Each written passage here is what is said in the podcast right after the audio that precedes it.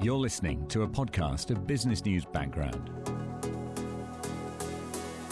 A weekly roundup of the big stories here in Western Australia. Brought to you by Business News and Lush Digital. Welcome along to another edition of Business News Background. I'm James Lush from Lush Digital, and with us today, as ever, two Marks Mark Beyer, news editor, Mark Pownall, head of content. Gentlemen, let's look at uh, this week's stories, starting with Aquila Resources and this interesting complex takeover battle. Uh, that is going on at the moment. Mark Beyer, can you uh, can, can you demystify? Can you can you sum this up in, in just a couple of minutes? It'll take at least a couple of minutes. Look, this is one of those really fascinating takeover battles that has so many dimensions. It's, it's really, really interesting. So Aquila, yeah, they've got a big iron ore project up in the Pilbara. It'll cost something like seven billion dollars to develop. Uh, they've been battling away at that for quite some time. Um, a month or so ago, Baosteel, the big Chinese group, teamed up with Aurizon, which is the old Queensland Rail, launched a takeover for Aquila worth about 1.4 billion. So some very big numbers here, and uh, that's been sort of quietly progressing. And then yesterday, uh, sorry, and then on Wednesday, Mineral Resources, local contractor, surprised everyone when they spent $200 million buying a 12% stake in Aquila. And they've subsequently come out and said they're going to use that as leverage because they want to build the project. They want to build the mine, the railway, the port, and they want to roll as an operator. Mm-hmm. So it's a really high stakes game. Um, Aurizon, who had seen themselves as the operator of that infrastructure, um, is now in an awkward position. Um, MinRes is a you know a great WA success story. Some very entrepreneurial people run it, um, and they're taking a big bet here. You know they've outlaid two hundred million dollars, um, and now there's going to be some. Uh, very, very interesting negotiations. Mm. So, what are they trying to do? Buy certainty? But buy buy work? They want work. Yep. And now, it emerged that they've been working with Aquila for some time. They'd been putting together a, a detailed proposal where they were going to help to fund and build and operate the mine and the processing facilities and the railway and, and all the other components. So when Baosteel came in from China with Aurizon, that threw a spanner in the plan that, that Mineral Resources had been quietly working away on. So they've brought themselves back into the game. Mm. They said, We're not going to go away. We want to be part of this project. We want to be a big part of it. We can help Aquila and we're putting our money where our mouth is. Mark Pownall, is this Yeah. what the future is? You know, if, you, if, you, if you're not going to win some of the contracts, you've got to go out and effectively buy them or buy into companies. Is that the way? Well, y- y- m- maybe not. I think Mineral Resources is a pretty unusual beast in its own right. It's a bit of a hybrid. It's a mining company in its own right and a mining contractor. All right, so it, it, it's got its own mines and it ships its own own ore. And then it's done a couple of these deals. Although I'm not sure how much is taking place already, but they've they've done a couple of deals where they're building the processing and then they'll share the output Yep. with the owner of the mine. So I think that's what they were probably in talks with Aquila to do, to kind of come in there, we'll build everything. And I th- and and the other thing that that I think, what I know of Mineral Resources is, they just reckon they're really good at building this stuff cheaply and efficiently. They think they're miles ahead of everybody else, and they feel they're miles ahead of the the big mining companies that have been spending like crazy to build stuff. Mineral Resources think they're they're uh, they're just more cost effective at doing it, which is why they feel they can come in and you know undercut Baosteel and make a basically put themselves on the table because they think they can do it better. Now you know that that's the first part of that equation. That's a very individual looking at uh, individualistic look at this deal. The other part I find fascinating is that you know everyone's saying mining's dead and BHP and others have been turning off staff and blah blah blah, and here we've got multi-billion dollar deal potentially and a lot of interest and you know people want to build mines still Yes, you that is know? interesting. that is chinese money wants to come here local money wants to do it the mining boom isn't over and uh, that's a good signal Yeah. that's a really good signal well, you didn't do bad, gents. We, we, we sort of covered that in three, four minutes, which I think uh, for a complex story, that's pretty good. Let's move to a, a story which uh, is, is less complex, but nevertheless still as intriguing. That's the Guildford Hotel. Anyone who lives locally will know that, that the Guildford Hotel was burnt down a few years ago and then has sat there idly doing nothing for many years. A bit of an eyesore, certainly spoiling the beauty of uh, a, a historic place like Guildford. But now, at long last, someone's putting their hand up to say, yeah, we're going to develop it. I'll buy it. Yep, look, they've they've gone through a, a significant step. They're not there yet, but the owners of the property, which include uh, Luke Martino, well-known local business advisor, he's signed up the Publican Group. They're out of Melbourne. They've got about five venues in Perth already: uh, the Aviary, the George, and a few others. And the Publican Group said, "Yeah, we'll go in there and we'll operate that." So that was a really important step. Now, there's a whole bunch of steps that still Mm. have to come, lots of regulatory things. Um, but Luke is pretty positive that But, but uh, why is it sat deal. there for so long before a decision like this is potentially made? Look, there's a bit of guesswork around that. Um, you know, it's a heritage property, and we know that fixing up heritage buildings Too hard. is very, very costly. Even though, look at it, I mean, the potential when it's done is huge, isn't it? I mean, it's in a great spot and it will Yep. potentially look terrific. Yeah, but look, it- it- it's not the first time this sort of issue has arisen with a heritage building. I mean, obviously the circumstances here are unique, um, but there are lots of um, heritage properties which have which have great potential. Mm. But developers look at it and say, "Well, I'm just not sure if it stacks up commercially," and that's why people need to get together and I think work out, Yeah. you know, in a very open, transparent way, um, an arrangement that works for everybody. Well, it's interesting. We're, going to talk in a minute uh, another story that's featured, which we'll come back to, which is um, a lack of chefs. So they might have a lovely hotel, but they've got no chefs to work in it, which we'll talk about in due course. Uh, let, us just look ahead to, to next week and, and what's in the paper next week, because I know that uh, we were just touching on some of the issues with, with Aquila, and yet there is still this desire potentially to get into mining. And one of your big stories next week, Mark Beyer, is looking at mining services and the tough times that are being had by all contractors and the like, and um, where to from here, because it's certainly obviously a very different picture from a few years ago. Yeah, look, it's it's a really in-depth look that we've done on the mining services industry. Uh, one part of that is updating our uh, database on mining contractors. Um, now, the top 20, they employ about 12,000 people in Western Australia. So that's a measure of, you know, this is a really important industry.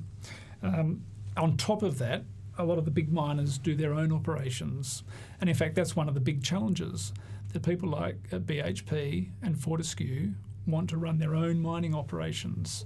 So that's actually squeezed out some of the contractors. Um, and Roy Hill, uh, which is the big new iron ore mine under development, their long term plan is to be an owner operator. Um, so there are a lot of contractors out there fighting over the remaining opportunities. Um, there's a lot of pressure on margins. Um, a lot of the listed companies have announced earnings downgrades. So we've spoken to a few of the groups, and they've talked about some of the strategies they're employing, where they're trying to be a bit more efficient, a bit more productive, so that they can, you know, look after their client, the miner, while still making a dollar. Um, the other part, more broadly, is around some of the really smart companies in Western Australia. Um, you know, we're a big city for mining software, and I spoke to a company called Micromine, who are a, you know, a big global player in selling mining software. Um, and another one that I found really fascinating, um, Immersive Technologies. They develop and build training simulators. So if you're driving a big dump truck, you do your training in one of these very clever simulators. Um, and you know, their latest product, it's a training package for the people that drive driverless trucks. Get your head around that. So you need a training package for someone that doesn't drive these things. That's interesting. Someone still drives them. A They're computer they're just has sitting, to- They're just sitting remotely. Uh, That's interesting. Yes.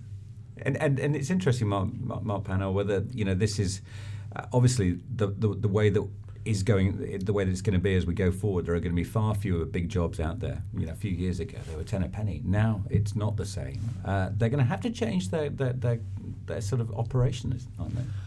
Well, look, um, every industry goes through these Ups and downs. cycles. Yeah. And uh, you know, I mean, I, I think I, I think I'd be fair to say that if uh, if you looked at that top twenty that Mark said, if you'd first of all, if you observed the ASX ten years ago, almost none of those companies would have been on there. And I don't think many of those companies even really existed. And if they did exist, they were smaller private things that did a little bit Yeah. this and that, but they're now major major businesses. And, and that just reflective of the times when um, big companies wanted to get things done and it was easier to outsource those things that, you know, get the expertise and blah, blah, blah. So they've done that. Now they're looking at their costs. They've squeezed these guys for a couple of years. They've really squeezed them. And now they're thinking, well, we'll take in what we can and what we can't. But I think you have to look and say mining has still doubled or some number like that over 10 years. There still exi- and mining doesn't just because we've stopped constructing new mines doesn't mean mining finishes. There's a that- lot of business there to win. You know, there might be three or five But if that attitude has cycles. changed from okay, we we'll use contractors for this because it's easy to get them in Yep. and get them going. If that attitude has changed, actually, you know, we can do it ourselves now. Doesn't that mean that the game has totally changed? But again, I think that's you know you've seen it in so many industries. You know, people outsourced you know computing or software or whatever, and then they brought it in house, and then after a while, some new boss comes along, and I just think it'll settle into a more more standard cycle. That's my view. And you know, James, contracting has always been a tough business. They're always beholden to the owners of the assets or the developers of the projects. Yep. Yep. And the contractor just has to bend True. to suit what their But it's the client same in any industry, isn't it? Oh, we're talking mining contractors, but it could be any other contractors for that matter. Look, I, I was doing a, a panel session last night with BDO, and we had some people. We had some local mining guys, local resources guys, and some um, guys from overseas on the panel. And it was really interesting. The overseas guys, more particularly than, than, than the local guys, saw the local expertise. They really recognised how WA is this hotspot of expertise. Wherever they go in the world, there's Australians working on these mines and everything. Now, okay, that can be a bad thing because because you know we lose our brains and our and our IP overseas, but it can also be that these companies have opportunities to do stuff elsewhere using what they've gained over the last ten years in WA. Yep. Okay. Um, talking about uh, mining, the tough times and some jobs going again. More BHP losses uh, this week announced, uh, and yet on the reverse, we just mentioned a few minutes ago, there are there are there are certain industries that are crying out for workers and, and chefs. I'm not surprised actually. There's always a, a, a new restaurant, some flashy restaurant opening up in town, isn't there? There's a lot. Not enough chefs to, to service that. Is that right, Mark? That's cer- certainly the case, um, and the Good federal, chefs the federal talking about. government has acknowledged this because they've put chefs back on the list Right. of occupations in demand. So if you want to bring in a chef from overseas on a four five seven visa, it's now more possible to do that. Right. Um, so yeah, that's a recognition that that there is uh, an issue here.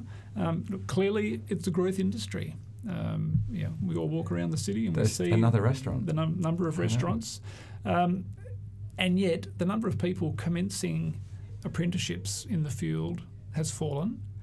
And like a lot of apprenticeships, you get a very big dropout from people who start but don't complete. You know, that's a, that's a perennial problem with apprenticeships. Um, and then the other challenge in this particular area, something like a third of the people that come out with, an, with a, a chef's qualification head overseas because it's one of those trades that's really good to travel with.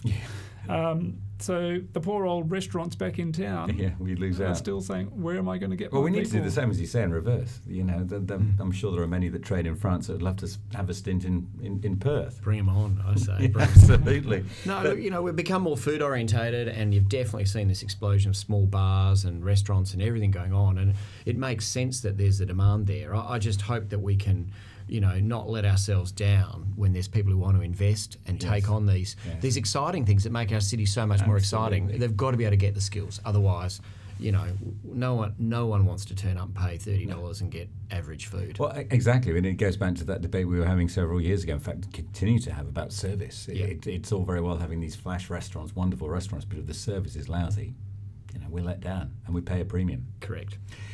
Finally, um, we were just uh, again a few weeks ago talking about uh, Rory Vassallo, who, who was uh, very much uh, involved in childcare and uh, making a fortune in childcare, sells out of childcare, child's play, and moves into the world of boats, Riviera boats, and, and isn't that a nice thing to do with your money after you decide the kids are too hot? Yeah, look, Rory's a uh, one of our great young entrepreneurs. Um, in fact, he was one of our 40 under 40 award winners uh, a couple of years ago. Um, yeah, he's um, sold his his childcare business uh, for 60 something million dollars. Um, so there's uh, plenty of money in that industry. Um, and uh, he said, well, look, he's only 30 years old. Yeah. He wants to have a bit of fun, but still be in business. He's taken over the dealership for Riviera, uh, which is a, a, Gold Coast luxury boat builder.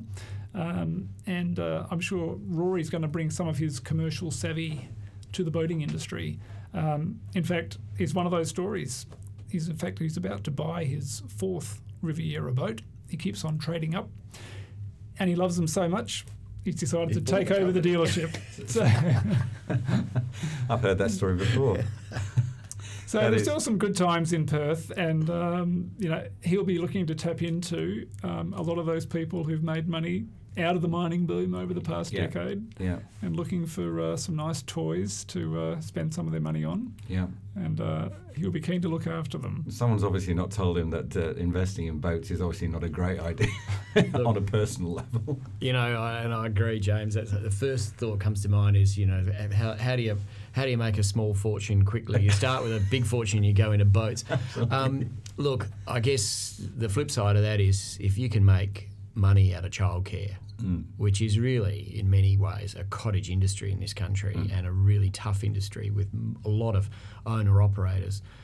If you can make money out of that sector and make big money like he has, then possibly you are the guy to yeah. make money out of selling boats, even in the times that we've got now. But you know, who knows? We'll, we'll have to just see if his if his skills are yeah. so generally applicable that they can move across into a different. You field. know what? He might just have fun in the meantime. Yeah, correct. Gentlemen, thanks so much for talking to us again this week. Uh, another edition of Business News Background, same time next week. I'm James Lush from Lush Digital. Don't forget you can get this on iTunes as well. You just have to subscribe, and uh, it'll be appearing on your gadget when it uh, is uploaded. Gentlemen, until next week, thank you. Thanks. Thank you. You've been listening to a podcast of Business News Background, brought to you by Business News and Lush Digital. For more information, go to the website businessnews.com.au.